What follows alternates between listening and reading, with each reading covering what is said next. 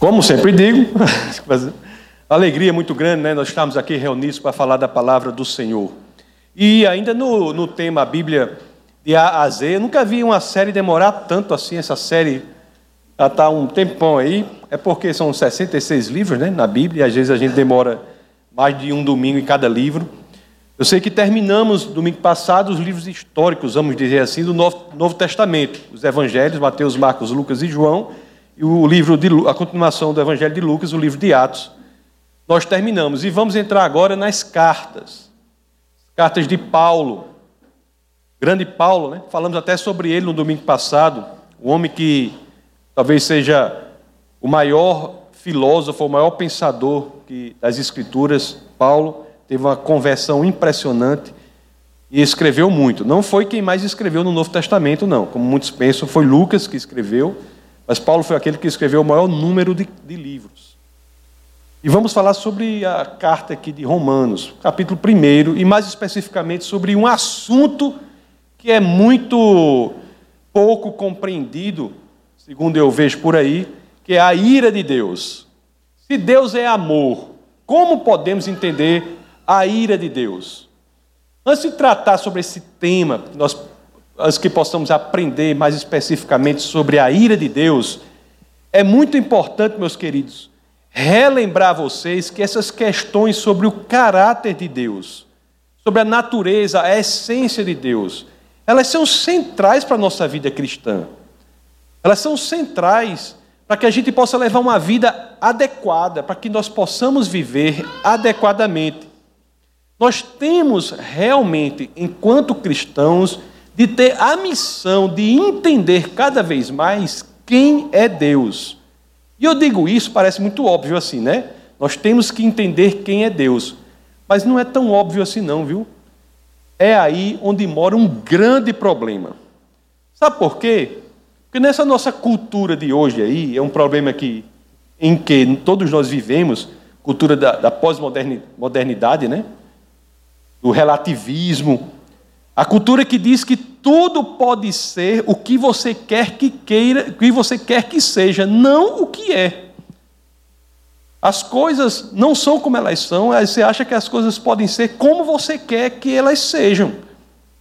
Então essa ideia desse relativismo tem afetado a teologia. E esse é um problema para a Igreja de Cristo. É um problema central. Sabe por quê? Porque até hoje eu ainda me impressiono com o negócio. Até escrevi isso foi no Instagram, esse negócio que é o seguinte. Até hoje eu ainda me impressiono com isso. Porque toda a vida que eu estou por aí, que surge a oportunidade de conversar sobre Deus, dificilmente o foco que a pessoa quer colocar na pergunta é o foco de quem é Deus. A pessoa quer colocar na pergunta o foco de quem é aquela pessoa que Deus, quem é a pessoa que ela quer que Deus seja. O foco não é quem Deus é. O foco é a pessoa que aquela que eu estou conversando quer que Deus seja. Não, Deus só pode ser assim, Deus só pode ser aquilo. É como se a projeção da pessoa fosse Deus, como se Deus não fosse independente de quem quer que ele seja. Deus é alguém independente da forma como eu quero que ele seja. Deus não é uma projeção da minha mente, não é uma projeção da sua mente. Aliás, a forma como você quer que Deus seja é de nenhuma relevância para quem Deus é. Deus é independente de como você quer que ele seja. Então, é por isso que eu já estou cansado de repetir aqui, mas eu sempre repito. Eu sempre tenho que dizer isso para que a gente tenha essa dimensão correta do cristianismo. Que Deus é aquele que diz, eu sou o que sou. Lá na passagem belíssima lá de Êxodo, né, com Moisés, capítulo 3, verso 14. Eu sou o que sou. Deus não é uma função do que a gente quer que ele seja. Alguém já disse que hoje em dia Deus é como se fosse uma projeção numa grande tela da sua imagem de Deus, né? Você cria Deus, quando na realidade Deus é independente do que a gente acha que ele é. Olhe, você veja a relação, olhe só como isso é importante. Você veja a relação muito próxima que tem entre essa ideia de Deus ser a projeção do que você quer que ele seja com a idolatria. Você sabe uma forma interessante de você definir idolatria? Uma forma interessante de definir idolatria, assim, idolatria é você adorar a criação no lugar do Criador. Não é uma maneira interessante de definir idolatria? E se nós adoramos o Deus que é produto da nossa mente, nós estamos adorando algo que é criação do que achamos que ele é, criação da nossa mente, e, portanto, nós somos tão idólatras quanto qualquer outro idólatra que você conheça. A Bíblia, meus queridos, quer queiramos, quer não, é a revelação de como Deus é. É a revelação de Deus, ele é como ele é. E outra coisa importante que a gente tem que saber quando estuda Deus é o seguinte: não só Deus é, independente de como nós queiramos que ele seja, mas também nós temos que ter em mente que nós não temos o poder de mudar Deus. É impressionante a quantidade de pessoas cristãs que acham que tem o poder de mudar Deus. Parece a mulher que vai casar, está lá no negócio do casamento, no corredor lá da igreja do casamento, está vindo, aí olha o marido lá que está esperando, diz, depois de casar ele vai mudar isso, vai mudar aquilo, vai mudar aquilo outro. A probabilidade disso acontecer, você não tem o poder de mudar o seu marido. Deus pode mudar, mas se você casa na intenção de mudar, é um risco. O que dizer de mudar Deus? Não é verdade? Então nós temos que entender quem é Deus para entender as coisas de Deus. Nós temos que entender quem é Deus, independente do que achamos que ele é. E como é que nós entendemos quem é Deus? Através da forma que ele se revelou. Deus sofria pressão para se revelar? Não, Deus não sofria pressão nenhuma para se revelar. Ele se revelou voluntariamente. Voluntariamente. E naquilo que ele se revelou, a gente deve estudar para entender quem é Deus.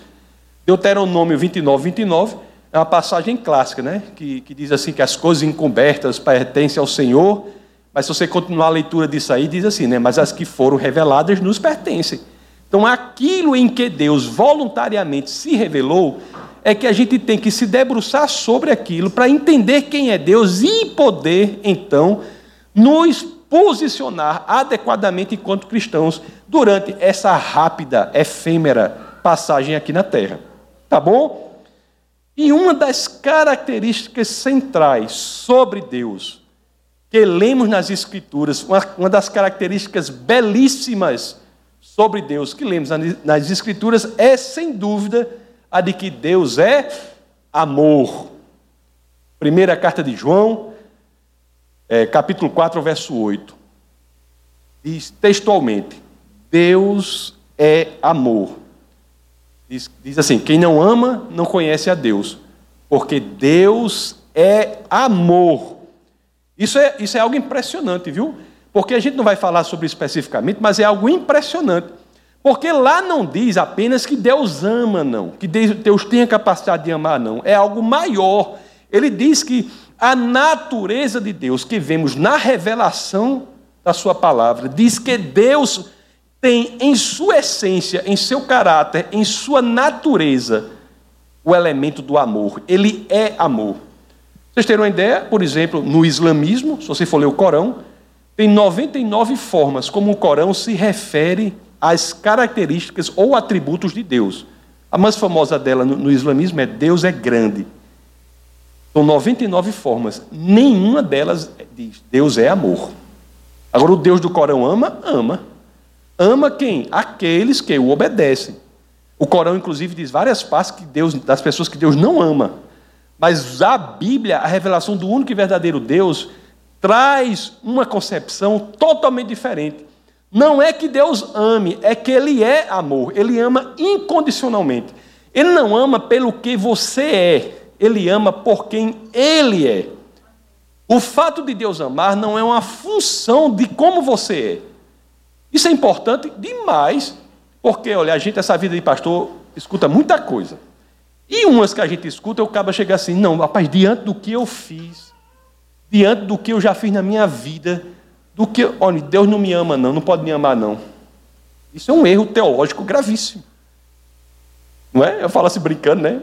Você vai dizer para a pessoa, meu querido, independentemente do que você tenha feito, você pode ser o caba pior do mundo, você pode ter feito o massacre da... O povo fala massacre da serra elétrica, mas o massacre da serra elétrica não é tão terrível quanto o massacre do alicate de unha.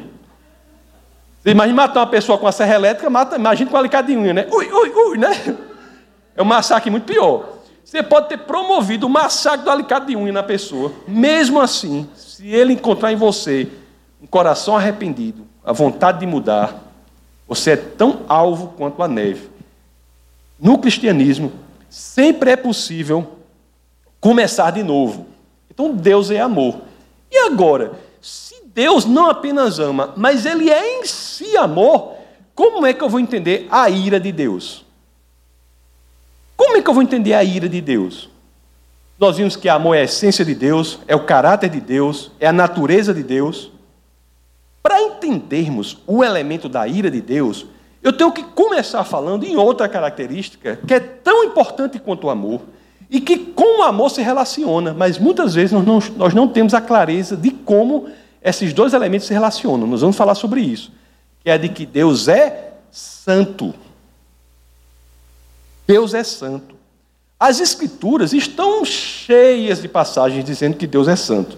Lá em Isaías 6,3, e proclamavam uns aos outros, santo, santo, santo. Não é um gago que falou, não. Ele repetiu porque ele quis. Repetiu 3 vezes porque ele quis. Não foi tentando falar a palavra, não. 3 vezes. Santo, santo, santo. Aí, é o Senhor dos Exércitos, tal, tal, tal. Não é? Salmos 99,3. Seja louvado o teu grande e temível nome, que é santo. A literatura do Novo Testamento, neotestamentária, traz a mesma concepção na primeira carta de Pedro, capítulo 1, versos 15 e 16. Mas, assim como é santo, aquele que os chamou, sejam santos vocês também, tudo o que fizerem, pois está escrito, sejam santos porque eu sou santo. Vocês já pensaram, nós falamos sobre 2 características de Deus. Deus é amor e Deus é santo. Vocês já pensaram na relação que existe entre essas 2 características? Vocês já pensaram sobre isso? Na relação que existe entre a característica de Deus ser amor e de Deus ser santo? Se Deus é amor, também Ele é santo. A santidade, meus queridos, nas Escrituras, na realidade, é uma dimensão do amor de Deus.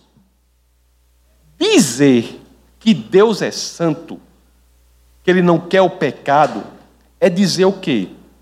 É dizer que Ele irá se opor a tudo o que possa destruir o objeto do seu amor. Como Deus é amor, aquilo que causa destruição à humanidade que Ele ama é objeto do seu ódio e da sua ira. É difícil entender isso? Meu amigo, será que Deus pode detestar o que causa destruição à humanidade? Isso é amor? Se você pensar bem, é um reflexo mal feito disso que se encontra no coração dos pais que amam. Quando nós amamos nossos filhos, aqueles que têm filho aqui sabem disso. Quando nós amamos nossos filhos, o que é que nós fazemos? Nossa posição é de oposição forte, radical, veemente a qualquer coisa que possa destruir os nossos filhos.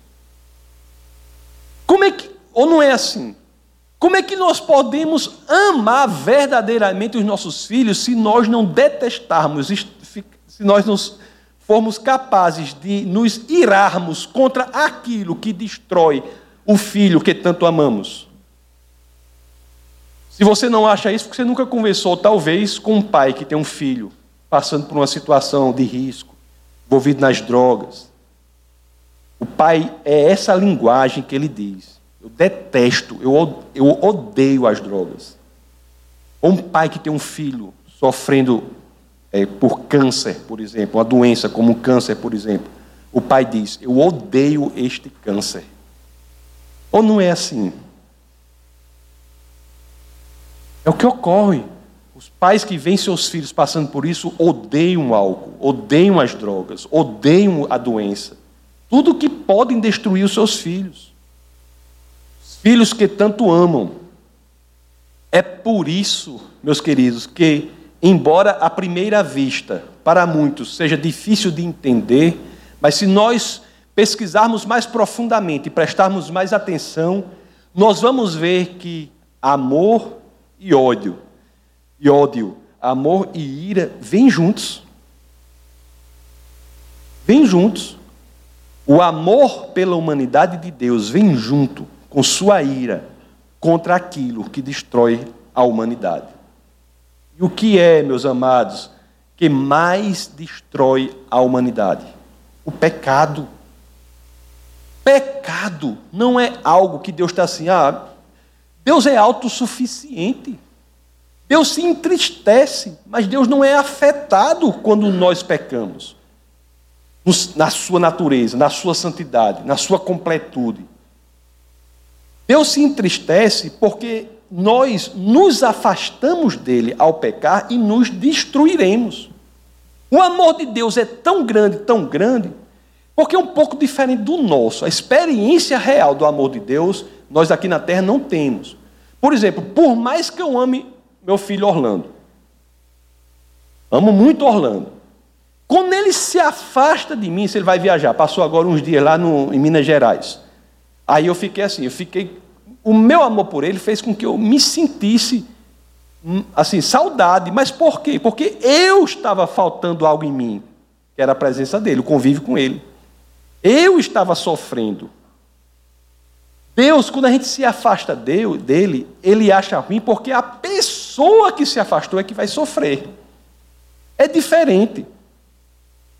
E o pecado destrói a humanidade. É por isso que Deus, ele se ira contra o pecado. Você quer ver essa equação de amor e ira, amor e ódio presente nas Escrituras? Lá no livro de Romanos, capítulo 12, verso 9, o que as Escrituras dizem? Romanos 12, 9.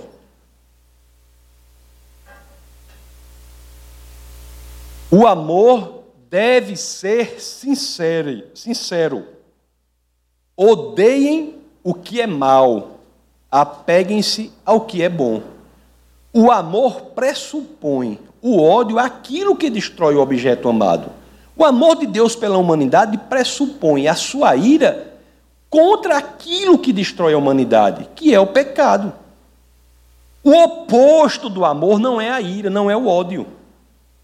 Se não é a ira e não é o ódio, qual é o oposto do amor? Você sabe qual é o oposto do amor? Indiferença. A indiferença é o oposto do amor. E vocês acham isso incrível? Pense na relação com os filhos, na paternidade aqui na Terra, se não é dessa forma. Pense se não é assim. Um pai que ama seus filhos, ele é agressivo contra as coisas que destroem o seu filho. Ele tem ódio contra as coisas que destroem o seu filho. Ele se posiciona, vai até as últimas consequências para salvar o seu filho daquelas coisas que podem destruí-lo. Um pai que não ama não é o que odeia, é o que é indiferente. É um pai que não se posiciona, que não está nem aí. Não é verdade? Não é? O pai que ama tem uma posição de ódio contra aquilo que destrói seu filho. É o pai que é capaz de ir até o lugar mais baixo que o filho estiver, para, junto com ele, levantá-lo. Não é isso? E é isso que Deus faz. É isso que Deus faz. O ministério de Jesus de Nazaré aqui na Terra foi ter ido o lugar mais baixo que ele poderia ir, para que, juntamente com a gente possa ser levantado. Meus queridos, às vezes nós tomamos decisões erradas na vida. Não é verdade? Decisões que nós mesmos sabemos que nos destroem. Todos tomamos. Eu, por exemplo, tomo essa decisão sempre. Por exemplo, vou falar mal de uma empresa aqui. Tomar Coca-Cola. Não é uma decisão destrutiva? É. Eu tomo Coca-Cola, sabe? Quando eu tomo Coca-Cola, aquilo dá uma amnésia na minha... Um esquecimento, aí eu não... Eita! Não. Eu tomo Coca-Cola sabendo que aquilo faz mal. Não é verdade? Você conhece um fumante por aí que fuma e não sabe que aquilo é altamente destrutivo? Não tem. Não é? Só que tem graus mais destrutivos de algumas decisões, né? A bebida, a desonestidade, a imoralidade sexual, a mentira. São decisões que são altamente destrutivas. Mas as pessoas que estão envolvidas com isso têm de saber, não está perdido. Têm de saber, e essa é a mensagem do Evangelho, que nós temos um Pai que odeia tudo que nos destrói. Não é um Pai indiferente. É um Pai que tem ira contra tudo o que pode destruir a humanidade. É um Pai que se ira contra isso. Nós temos as costas quentes, se assim quisermos. Ele se ira contra o que pode nos destruir. E Ele está ali, se nós assim quisermos, para nos recuperar. É impressionante, né? Uma das histórias mais impressionantes que a humanidade já contou, seja você religioso ou não, qualquer literatura que você pegar é essa, né? Que é o Deus criador dos céus e da terra. Não é? O primeiro verso das Escrituras, que fala Deus criou os céus e a terra, é um conceito radical, né? É o verbo em hebraico bara, que quer dizer criou tudo a partir do nada. Esse mesmo Deus que cria os céus e a terra, nas Escrituras, nós vemos que esse mesmo Deus que cria tudo a partir do nada, ele se rebaixa ao ponto em que estamos para pegar na nossa mão e juntamente conosco nos levar à posição que ele nos projetou para ser, que ele pensou para ser. A posição em que estamos fora dos elementos da destruição.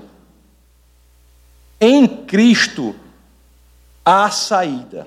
A saída foi posta. Isso é que nós temos que ter a convicção. Por pior que nós tenhamos feito, por mais destrutiva que tenha sido a nossa vida, em Cristo há saída. Se assim quisermos. Porque também tem uma coisa, que nós temos que falar sobre isso, que eu não posso me negar, me furtar a falar, que é o seguinte. Muitos não querem. Muitos estão entregues ao senhorio da vida destrutiva. Isso é um problema. E o que é, segundo as Escrituras, que Deus faz em relação àqueles que aceitam ou mesmo buscam para si um estilo de vida pecaminosa? O que é que ele faz? O que é que Deus faz com aqueles que dizem assim, não, o Deus que eu sigo é uma projeção da minha mente. É o Deus que aceita o que eu faço. Aqueles que não buscam Deus como Ele é, investigam o caráter de Deus e têm um comportamento correspondente com essa investigação. Aqueles que querem viver a vida da forma que querem, mesmo sabendo que é um estilo destrutivo. O que é que Deus faz? Aqui eu volto a dizer... A afirmação, de vez em quando eu digo isso nos bate-papos aqui, nas pregações aqui. Essa afirmação que eu vou dizer para você é a verdade mais aterrorizante de todas as Escrituras, de todos os 66 livros da Bíblia, os 39 do Antigo e os 27 do Novo. É para a pessoa ficar com medo. É pior, até falar com o Sandinho, o diretor executivo aqui, tem para-raio aqui, não tem nesse... É um negócio terrível. Qual é essa afirmação das Escrituras?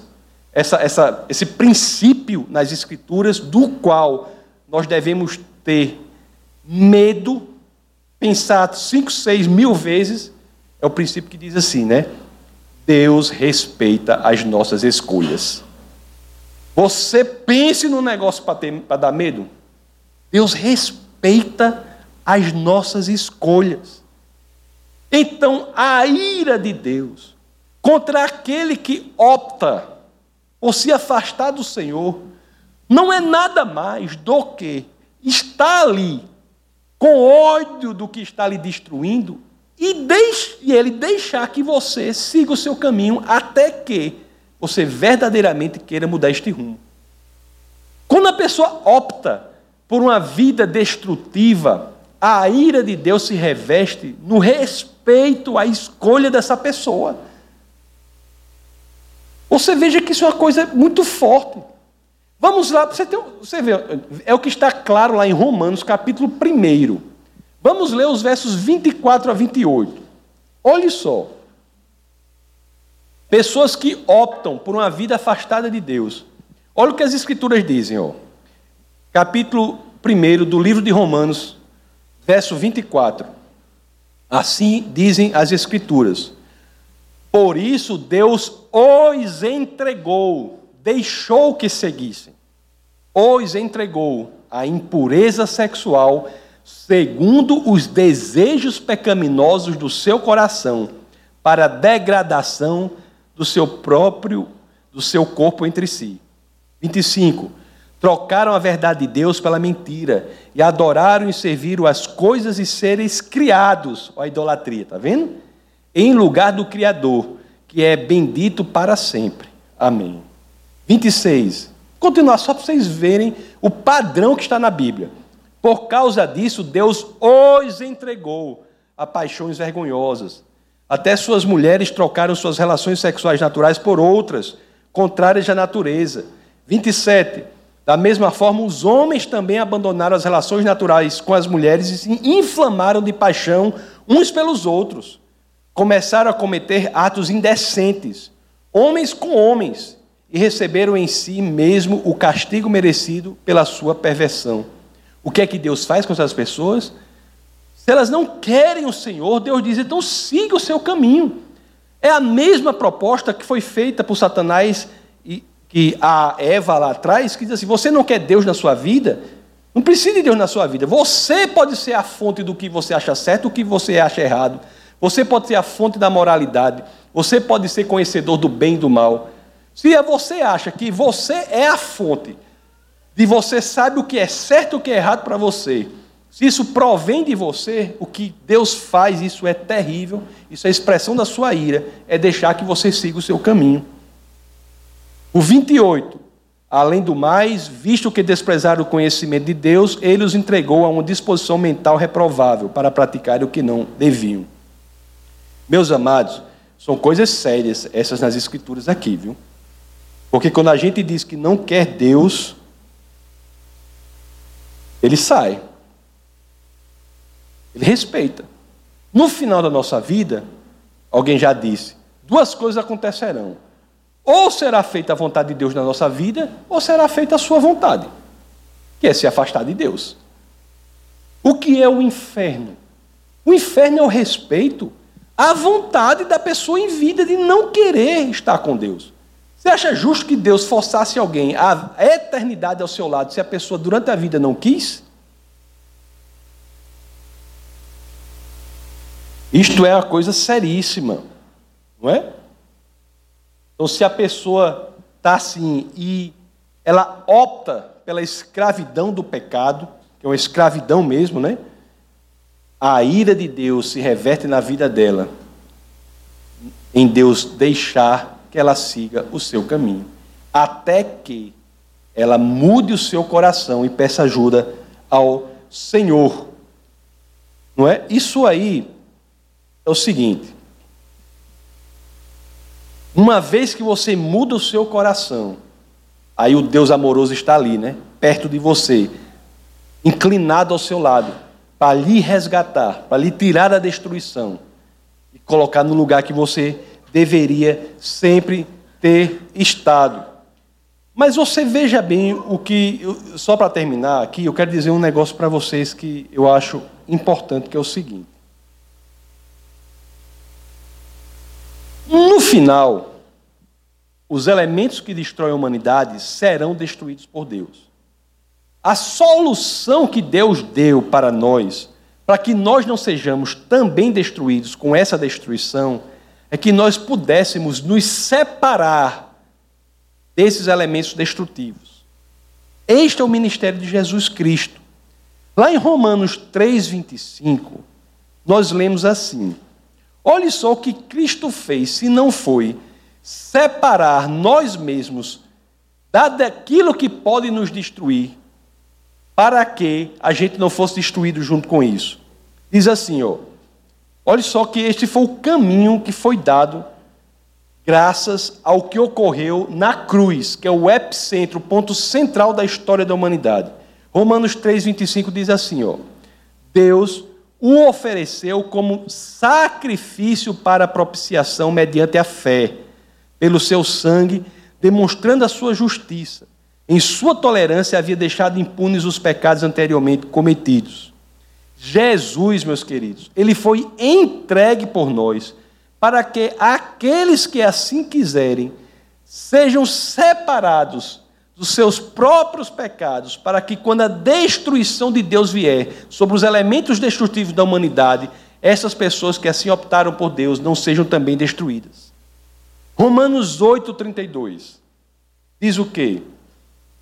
Jesus foi entregue por nós.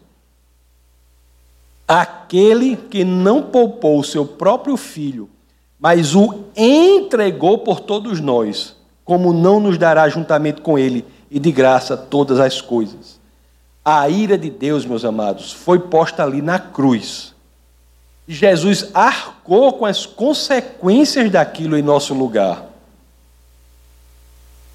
Quando a ira de Deus é colocada sobre aqueles que têm um estilo pecaminoso, Deus faz o quê? Deus sai da jogada. Ele deixa a pessoa seguir a sua vida, que inevitavelmente será a destruição pelo próprio pecado. Não por Deus, mas pelo próprio pecado. Deus não destrói a pessoa. O próprio pecado irá destruir Deus. Toda a vida que Deus coloca a ira sobre aqueles que têm um estilo pecaminoso, fazem com que as pessoas tenham um afastamento de Deus. As pessoas não querem Deus. Deus sai da jogada. É aquela história que eu falo. Você lembra que eu falei que antigamente tinha aquelas caminhonetes? O pessoal novo aqui não conhece, não? Umas caminhonetes que o banco da frente era um banco só. Alguém conhece as caminhonetes? O banco da frente da caminhonete era um banco só. Não tinha assim o banco do cara que dirige. Era como se fosse um banco de uma praça, assim, né? Um banco só, uma coisa só. Aí o rapaz lá estava com a namorada, né? E a namorada ia, aí ele estava dirigindo lá, e a namorada era bem pertinho dele. Aí estava assim, né? Ficava dirigindo com a namorada, né? Aí foram namorar e tal. Aí depois casaram e tal. Aí passou o tempo. Daqui a pouco, na mesma caminhonete que eu não vi, o cara estava dirigindo lá e a mulher bem longe, no banco. Aí a mulher chegou para ele e disse: mas meu bem, meu amor, quando a gente era namorado, a gente andava aqui, a gente andava bem juntinho. E agora que casou, eu estou aqui na direção, você está bem longe. Aí o que foi que o rapaz falou? Diz: minha querida, eu sempre estive no mesmo lugar. Você foi que se afastou. A mesma coisa se aplica a Deus. Quando nós estamos na situação de estilo pecaminoso, se não queremos Deus, o afastamento de Deus não se deu porque Deus quis, porque nós nos afastamos dele, assim como aquela namorada se afastou do seu namorado.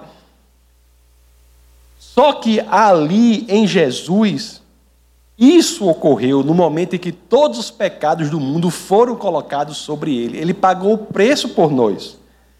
Sabe aquela passagem de Mateus 27:46, que muita gente não entende, é exatamente a expressão do afastamento, eu vou ler já a passagem, do afastamento de Deus, quando todos os pecados do mundo são colocados sobre ele. A ira de Deus é colocada ali, representando o afastamento de Deus, quando os pecados do mundo são colocados sobre Jesus.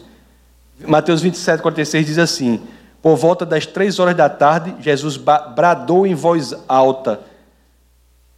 alta voz, Eloi, Eloi, Yamá, sabactani, que significa: meu Deus, por que me abandonaste? Naquele momento, a ira de Deus estava sendo posta sobre Jesus que não tinha pecados, de acordo com a segunda carta aos Coríntios, capítulo 5, 21. Jesus não tinha pecados, mas a ira de Deus da humanidade estava colocada sobre Jesus, porque ele estava pagando o preço por nós. E aí houve o afastamento do Senhor. Lá em 2 Coríntios 5, 21 diz, Deus tornou pecado por nós aquele que não tinha pecado, para que nele nos tornássemos justiça de Deus.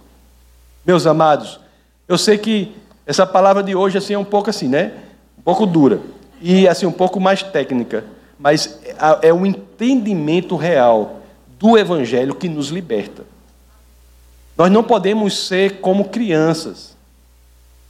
Podemos ser como crianças. Isso tem matado o povo de Deus. Entendeu? É uma preocupação muito grande. Quando a gente está servindo a igreja, numa posição de ensinar a igreja, a gente tem que ter uma preocupação muito grande para mostrar que se você pensa que engana a Deus, você não engana. A igreja está cheia de hipócritas. As igrejas estão cheias de hipócritas. Pessoas que se autoproclamam cristãs, mas vivem como se Deus não existisse. Essas pessoas não enganam a Deus. Eu não posso dizer a você que está tudo bem com você se a situação da pessoa é essa. Não posso chegar e pregar aqui um evangelho da fantasia que não é. Não posso, e é responsabilidade muito grande minha. Eu tenho que dizer a você que se a opção é não ter Deus na sua vida, não apenas como Salvador, mas também como Senhor, você não está trazendo para si o benefício alcançado por Jesus na cruz, que é o da separação do pecado de você. E quando Deus vier destruir com sua ira aquilo que destrói a humanidade, que é o pecado, se você não estiver afastado, você também será destruído. É uma coisa tão terrível que lá em Apocalipse tem essa passagem. Acho que é Apocalipse 6... se eu não me engano, Apocalipse 6. Não vou ler, não, mas lá em Apocalipse tem essa passagem que diz que as pedras ficam rolando sobre as pessoas. Pessoas. Não sei se você acha aí, Apocalipse 6, eu não coloquei aqui, mas tem a passagem lá que as pedras ficam rolando sobre as pessoas. Então, o que nós temos que saber, meus amados? Depois a gente acha isso aqui. Mas o que é que nós temos que saber? Que a realidade é essa, mas tem uma saída. Deus encontrou uma forma de separar aqueles que querem estar com Ele dos pecados que as pessoas cometeram. Isso é que é belíssimo, isso é que são as boas novas. 6 quanto? Apocalipse 15, 6, 15 e 16. Vou só ler isso aqui porque é um negócio tão invocado. Um negócio de alto nível demais isso aqui. Eu achei aqui, vou achar aqui. Apocalipse 6, eu sabia que era 6. Apocalipse. Aqui que ele vai pegar sobre Apocalipse, o povo fica tudo com medo. Pastor. 6, 15, 15.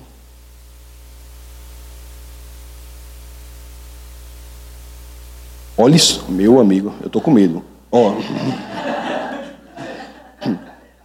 Os reis da terra, os grandes, os comandantes, os ricos, os poderosos e todo escravo e todo livre se esconderam nas cavernas e nos penhascos dos montes e disseram aos montes e aos rochedos. Olha só a situação desse pessoal. Cai sobre nós e escondei-nos da face daquele que se assenta no trono da ira do Cordeiro, porque chegou o grande dia da ira deles. E quem é que pode suster-se? É melhor que os rochedos caiam. Eles dizem assim, rochedos caiam sobre mim. Eu prefiro isso a ter minha face exposta diante da ira do Cordeiro, que irá destruir aquilo que destruiu a humanidade, que é o pecado. É isso que está dizendo. Já pensou? E não é pedra pomes não, viu? Não é pedra pomes não. Preferem isso. Agora, é necessário que a gente esteja lá, pessoal, nessa situação? Não é necessário, não. Por que não é necessário que a gente esteja lá? Hein? Porque não é necessário que a gente esteja lá. Porque lá em Romanos 5,9, vamos ver que Deus encontrou a forma de separar o pecado de nós, meus queridos. Se assim quisermos de coração mudar a vida, ser transformados, é possível. Tem a saída. No julgamento do Senhor sempre tem a saída. No dilúvio tinha a arca de Noé. Sempre tem a saída, que inclusive a arca de Noé é uma tipificação de Cristo. Só tem uma entrada. Vejam depois a pregação sobre a arca de Noé. A tipificação de Cristo. Então, olha só o que diz aqui Romanos 5,9. Como agora fomos justificados por seu sangue, muito mais ainda, por meio dele seremos salvos da ira de Deus. Já pensou? Olha só. Como fomos justificados pela cruz, pelo sangue derramado de Cristo, fomos separados do pecado que estava atrelado a nós. E graças a isso seremos salvos da ira de Deus. Muito crente fala, né? Cristão fala, você é salvo? É, você é salvo, eu sou salvo. O cara que é salvo, que não é salvo. Na realidade, Deus sabe. Tinha um colega meu, lá de onde eu trabalho, ele dizia assim, né? Eu sou a nona geração de protestantes da minha família. Fulano, aí dizia, eu sei que fulano é salvo, fulano não é. Fulano é salvo, fulano... Não existe isso, né? Não existe neto de Deus, não existe neto de Deus. Não existe, né? Não existe. O cara que faz 20 anos para trás que era cristão e você que se converteu agora é a mesma coisa. Está entendendo? Mas ele dizia assim, não sei o quê. Ele dizia que era salvo. Ó, fulano não é salvo, fulano não é. Fulano não é. Não dá para saber, né? Mas quem é salvo... É quem frequenta a igreja? É quem fez o curso bíblico? É quem se batizou? Não. Quem é salvo é aquele que de coração sincero diz, Senhor, a minha vida é sua.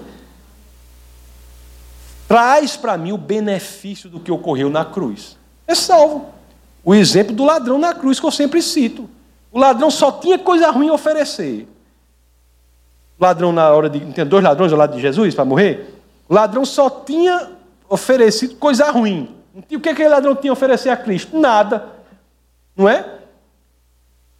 Aí olhou para Jesus e disse, Senhor, lembre-se de mim. Essa foi a oração dele de salvação. Senhor, lembre-se de mim. O que foi que Jesus falou? Ainda hoje você estará comigo no paraíso. Diga aí, que negoção? Não é não? Negócio de alto nível. Foi o nada por tudo. Não é? Nada por tudo. A salvação é de graça? Não. A salvação é extremamente cara, caríssima. Mas o preço já foi pago. O preço foi pago, a gente não precisa pagar nada. O preço foi pago por Cristo. Aí aquele ladrão, né? Nem tinha feito curso bíblico, nem tinha ido para a igreja, nem tinha participado da escola dominical, nem tinha se batizado, ia ficar com Jesus no paraíso, né? Da mesma forma, cada um pode fazer isso. Romanos 8:1. Essa ira de Deus, que destruirá aquilo que destrói a humanidade, não destruirá aqueles que estão em Cristo. Olha aqui Romanos 8:1. Portanto, agora já não há condenação para os que estão em Cristo Jesus. Porque por meio de Cristo Jesus, a lei do Espírito de vida me libertou da lei do pecado e da morte. Temos que dar glória a Deus pela ira de Deus. A ira de Deus é uma resposta, meus amados, lógica ao amor que Ele tem por nós. A ira de Deus é o ponto de encontro dos atributos de amor e santidade de Deus. E Cristo morreu para receber esta ira em nosso lugar. E se você está aqui, é sério, é muito sério. Na realidade, eu quero dizer, o problema é sério porque é um problema seu com Deus. Se fosse um problema seu comigo ou seu com a igreja, não seria de tanta seriedade. O problema é sério porque é o problema seu com Deus. O homem prudente pensa sobre a sua eternidade. Então, se você está aqui, você tem a convicção de que existe um poder do pecado puxando você para baixo. É como A pastora teve o culto de mulheres ontem, ela falou sobre o negócio de cristal, né? Que eu vi. Ela me falou sobre o cristal. É como você está assim, o cristal está aqui. Você, a pessoa não era o cristal, e os homens onde você que homem é cristal? Que. Hein? Isso aí não é coisa de homem, não. A mulher é o cristal, o homem é aqui, um negócio assim de ferro mal feito, assim. Mas se está aqui. Se está aqui os dois, a mulher é o cristal, você está aqui segurando, a gravidade está puxando aquele cristal para baixo. Existe um poder destrutivo na nossa vida. Se nós nos entregarmos ao poder destrutivo na nossa vida, ele nos destruirá. Este é o futuro do corpo que é solto, né? É entregue às garras da gravidade, do poder destrutivo. Será destruído. Mas, por outro lado, se tivermos em Cristo, nós saberemos que haverá Deus verdadeiramente, o próprio Espírito de Deus, que é também o Espírito de Cristo, que é o Espírito Santo, estará ali para nos levantar do ponto mais baixo em que estivermos. Isso é nossa esperança, a saída. Se você sente que tem um poder destrutivo em você, e é você que vai saber, não sou eu, você sabe com você mesmo, você com você e Deus, o problema é seu com Deus. Se você sente que tem um poder destrutivo na sua vida, qualquer área, né? Área financeira, imoralidade sexual, droga, bebida, algo que você faz sabendo que é errado, Deus fala com você que é um problema, você tem que saber o seguinte, certo? Existe esse poder, reconheça o poder, mas também saiba que há saída. Você não precisa continuar nele, você não precisa ser destruído. Eu não estou dizendo que é fácil sair disso, não. É difícil. É difícil. Mas é possível. Tenha essa convicção. Saiba que o único e verdadeiro Deus é capaz de lhe tirar, se você assim quiser, deste poder destrutivo, das garras desse poder destrutivo, que você mesmo reconhece em você. Não é o Deus que é projeção da sua imaginação. O Deus que você só serve para umas coisas e para outras, não. O Deus que você que cria. Não é esse Deus, não. Não é o Deus que é como você acha que ele deve ser, não. Estou falando do único e verdadeiro Deus. O Deus de Abraão, Isaac e Jacó. Do Deus que diz, eu sou o que sou. Este não só pode resgatar você, mas está inclinado para fazer isso. Por meio do seu espírito e aos lugares mais baixos das profundezas com você e passo a passo lhe resgatar para uma vida de paz, tranquilidade, prosperidade em todas as áreas da sua vida, principalmente tranquilidade no seu coração. E tudo o que você precisa fazer é dizer assim, eu quero.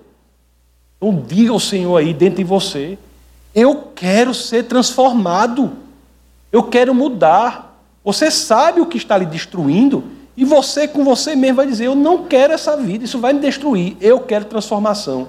E as Escrituras dizem que o Senhor estará com você para proporcionar uma transformação impressionante na sua vida. A tal ponto que você vai olhar para trás e dizer, meu amigo, eu era aquilo tudo. Como era aquela esculhambação todinha mesmo? Você olha e diz, né? E você transforma. Isso é a mensagem do Evangelho, meus queridos, que ainda continua sendo a mesma, viu? Arrependimento e boas novas. Ainda continua sendo a mesma, aí, e pelo que eu saiba, o Senado não pode transformar, não pode revogar, não pode mudar, não pode fazer nada. É a mensagem do Evangelho é independente da cultura, independente da língua, é independente de tudo. É única e verdadeira, a mensagem de transformação em todo lugar em que há arrependimento. Se você está assim, vamos fazer essa oração comigo aqui, todo mundo junto, para que Deus faça uma revolução em sua vida. Vamos orar. Senhor, muito obrigado, Senhor, por nos orientar a como sair desse poder destrutivo do pecado, Senhor. Muito obrigado, Pai, por nos fazer entender que, embora seja difícil nos libertar daquilo que está nos destruindo, é possível graças ao que Deus fez por nós. Muito obrigado, Senhor, por ser a luz no final do túnel, por ser a saída onde não vemos o que fazer. Muito obrigado, Senhor, por ser a esperança única e verdadeira que podemos vislumbrar aqui na terra. Entrego, Senhor, em Tuas mãos a minha vida, que o Senhor possa tomar a dianteira da minha existência, Pai. Que o Senhor possa direcionar os meus passos e que eu possa ser capaz de ouvir os seus direcionamentos e agir correspondentemente a tais direcionamentos. Que a minha crença não seja a crença como a de um hipócrita, que age de uma forma na igreja e age de outra em casa, age de outra no trabalho, mas que eu possa cada vez mais agir de acordo com o que eu sei que é verdade. Que eu possa encontrar forças em Ti, Pai, para me afastar do poder destrutivo do pecado, para que eu e minha família e todos que me cercam possam olhar para mim e, em vez de ver um exemplo negativo, ver um exemplo de Cristo em minha vida. Muito obrigado, Pai, pela força do Evangelho, porque sem esta esperança nós não teríamos propósito nem sentido aqui na terra. Muito obrigado, Senhor, pelo que o Senhor tem feito por nós. Muito obrigado pelo envio de Cristo em seu ministério. Muito obrigado por Ele ter sofrido por nós a ira do Senhor. Muito obrigado, Senhor. E é no nome poderoso do nosso Senhor e Salvador Jesus Cristo que todos nós, unissonamente, dizemos amém. Essa foi uma produção do Ministério Internacional Defesa da Fé, um ministério comprometido em amar as pessoas, abraçar a verdade e glorificar a Deus. Para saber mais sobre o que fazemos, acesse defesadafé.org.